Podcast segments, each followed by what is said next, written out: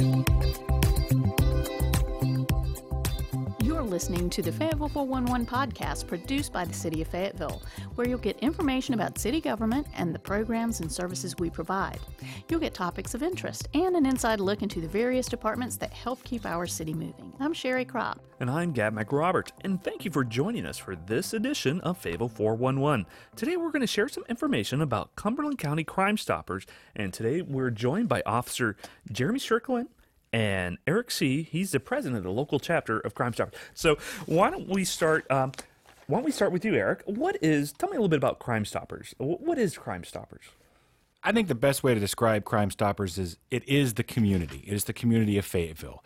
Uh, there's a local board, and we get together and we approve awards and plan events. But at its heart, Crime Stoppers is an organization that allows the community to become involved in keeping the community safe. Tips are submitted, uh, crimes are solved, and in short, bad guys are caught. And that helps everybody. That helps everyone in the community, keeps the community safe, and keeps people active and engaged in what's going on in their very own neighborhoods. And it empowers people to take an active role in keeping their environment and, the, and their neighbors safe. So, in short, it may be an organization of, of people and board members, but it is the community itself. And, and I think that brings up an, it's it's a, that partnership between uh, uh, a non-government agency and, and the local enforcement law enforcement agencies. Uh, do you find a lot of people kind of confuse Crime Stoppers and think that you're a law enforcement agency? I mean, that does happen sometimes, um, but we have very strict rules. There are no active law enforcement members that are board members on Crime Stoppers. Uh, we will have. Uh, Obviously, law enforcement that attend meetings, but the actual board itself is, is not composed of, of law enforcement. We do work with law enforcement, and I, I would say that the vast majority of board members are very supportive of law enforcement, but that's not our role. Our role is, is very distinct and very separate from that of law enforcement. Now, when did the Fayetteville Cumberland County Crime Stoppers form? Early 1980s. And from that time, it is it has grown and expanded, and it's just become an outstanding organization. I know I always love your barbecue that you guys have every year out at the we are we are very well known for that. Um, hopefully, and we've already started talking about that today. As a matter of fact, uh, some early preparations for the barbecue this coming year. We, we've had to cancel the last two because of COVID issues. We are extremely optimistic that we will be back on track and have a barbecue this year. Definitely looking forward to April when you guys bring it back. Now, why is it so important to have a program like Crime Stoppers? Well, a- again, law enforcement cannot be everywhere all the time and in all situations. Your best sources for community solutions are community members themselves. And people that live in neighborhoods that are affected by crime, they want to be safe just like everybody else. And this allows people, this program allows people to step forward without putting their name out there, without any kind of risk to themselves, and they can stand up and they say, hey, I know who did this, or I've got information that law enforcement needs and necessarily doesn't have. And that's what we do. We, we allow that to happen. We pay cash rewards for that kind of information, and that's that's the beauty of the program. It allows community members to take an active role in protecting their own neighborhoods. Do you think it helps to have a non-government agency be that intermediary and build that trust with uh, some people who who want to give a tip but maybe might be afraid to call police? Yeah, I think so. Um, and, and I think we're we're well known for the fact that you you are anonymous and that we are not law enforcement. And I, I think that does make a difference for some people. And you know, I don't have a, a percentage for you off the top of my head, but not all awards are even claimed. Some people the reward is secondary to them. The reward for them is is coming forward and doing the right thing. Um, other times, the reward makes all the difference. All I know and all I can say is that the program itself has had a great impact since its founding, and we, we don't see any slowing down in the future. And that's why we can't emphasize enough um, if you see something, say something. Exactly. Um, because I know you depend on those tips from the citizens.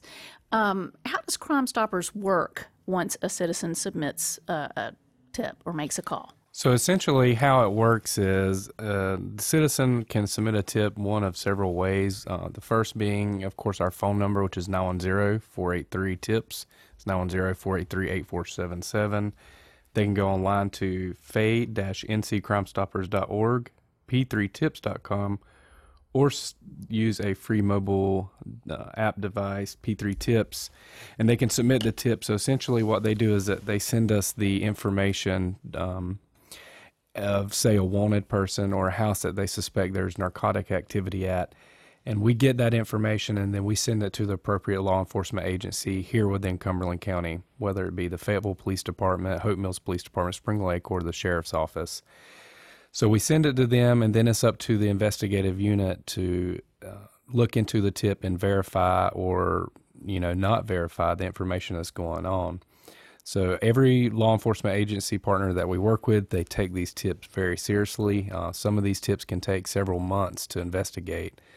It's not something that happens overnight, but nonetheless, every single one are ultimately investigated. And give us some examples of uh, some of the types of tips that.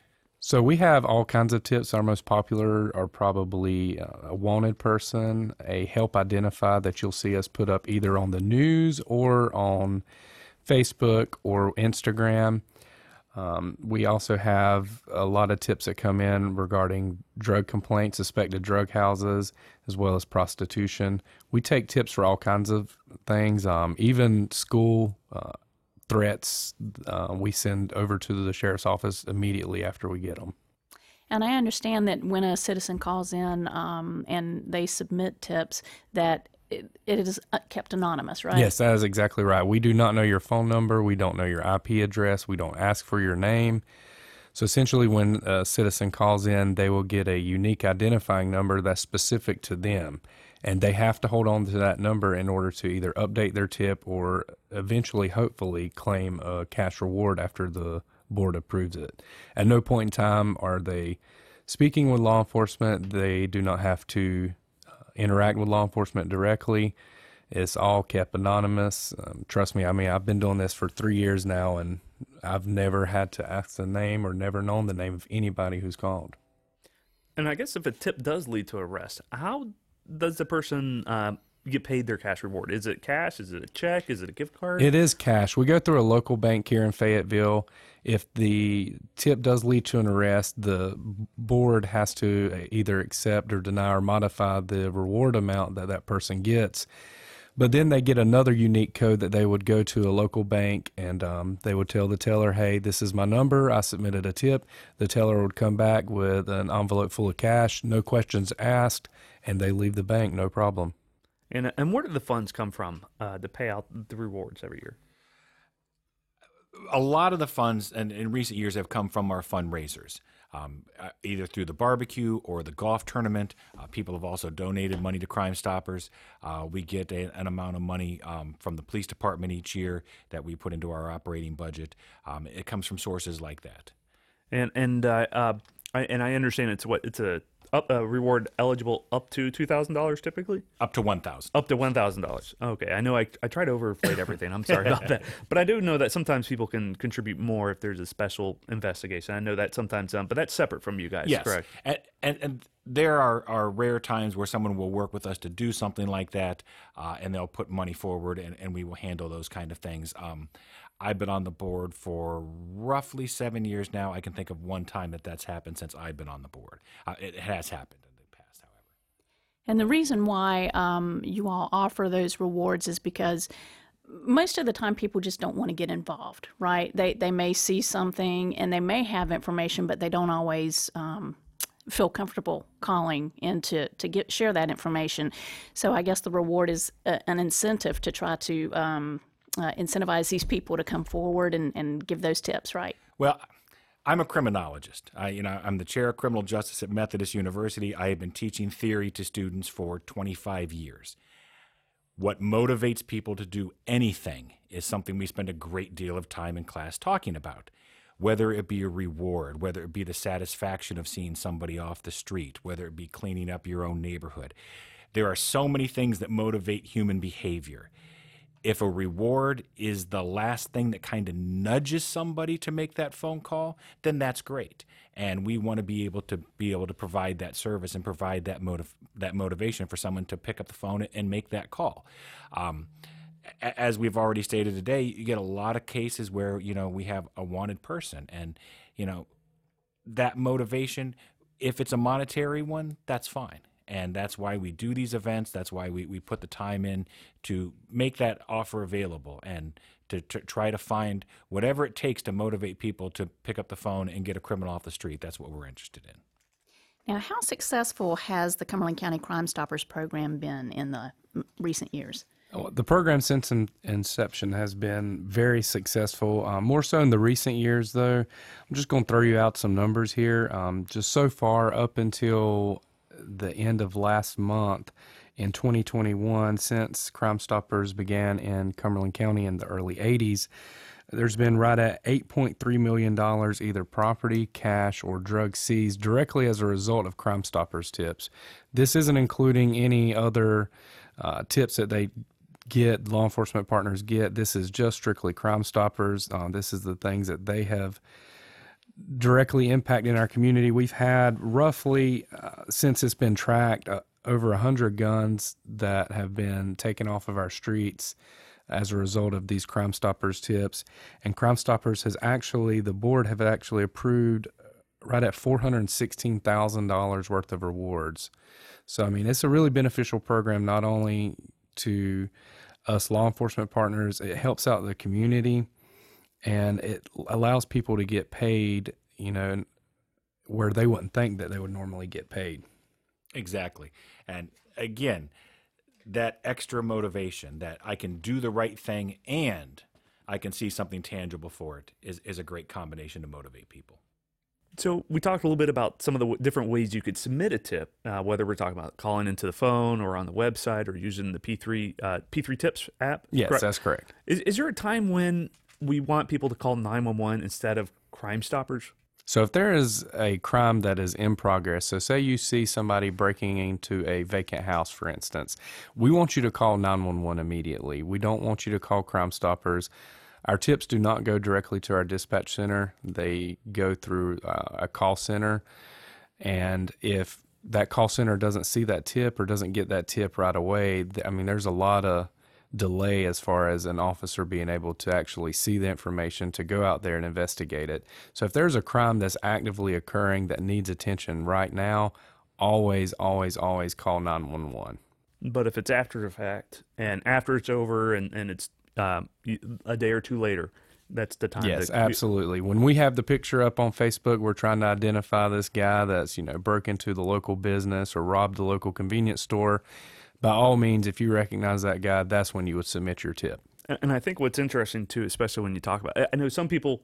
I look at these pictures, and I'm like, how can anybody recognize this person in this picture because it's so grainy or the quality? But it's amazing sometimes. Like you know, if I saw my mother or somebody close to me, I'd be like, oh, I know that person. Absolutely. And, and it's amazing how impactful that can be. It's it's. Uh, I'm always impressed when people recognize from that. Well, and social media takes a lot of abuse for a lot of good causes and a lot of good reasons. But this is one instance in which social media can be a very helpful thing. I mean, it's not like it was 20 or 30 years ago. We can get a picture of somebody doing something and blast that out, and you've got thousands, if not tens of thousands, of eyeballs on that picture immediately. And that is really helpful in solving crimes. Somebody knows that person. And we've also had cases where suspects have turned themselves in when they start seeing their picture everywhere. Right. because they know they're they're caught. Exactly. Well, thank you both for being our guests today and sharing the information. Now, let's give uh, that phone number and website one more time. It's 910-483-TIPS. That's 910-483-8477. Fay-nccrimestoppers.org, p3tips.com, or the free P3 Tips app on your mobile device. Okay. Well, thank you, gentlemen, for coming on to the show. And um, that's going to wrap it up for this episode of The Fayetteville 411. The Fayetteville 411 is one of several podcasts that the city produces for our podcast channel, Radio Fayetteville, we provide timely and informative updates every week on a variety of topics related to the city of Fayetteville. Be sure to subscribe to Radio Fayetteville on Apple iTunes, the iTunes Podcast app, as well as the Google Play Music Podcast portal. And recently, we've been added to Spotify, TuneIn, and iHeartRadio. You can also listen to every podcast that Radio Fayetteville has to offer by downloading the Fay TV streaming app available now on Roku, Apple TV, Android TV, and Amazon Fire TV. You can view all of our video content by visiting faytv.net. To get information about city services, go to our webpage at fayettevillenc.gov. Thanks for joining us.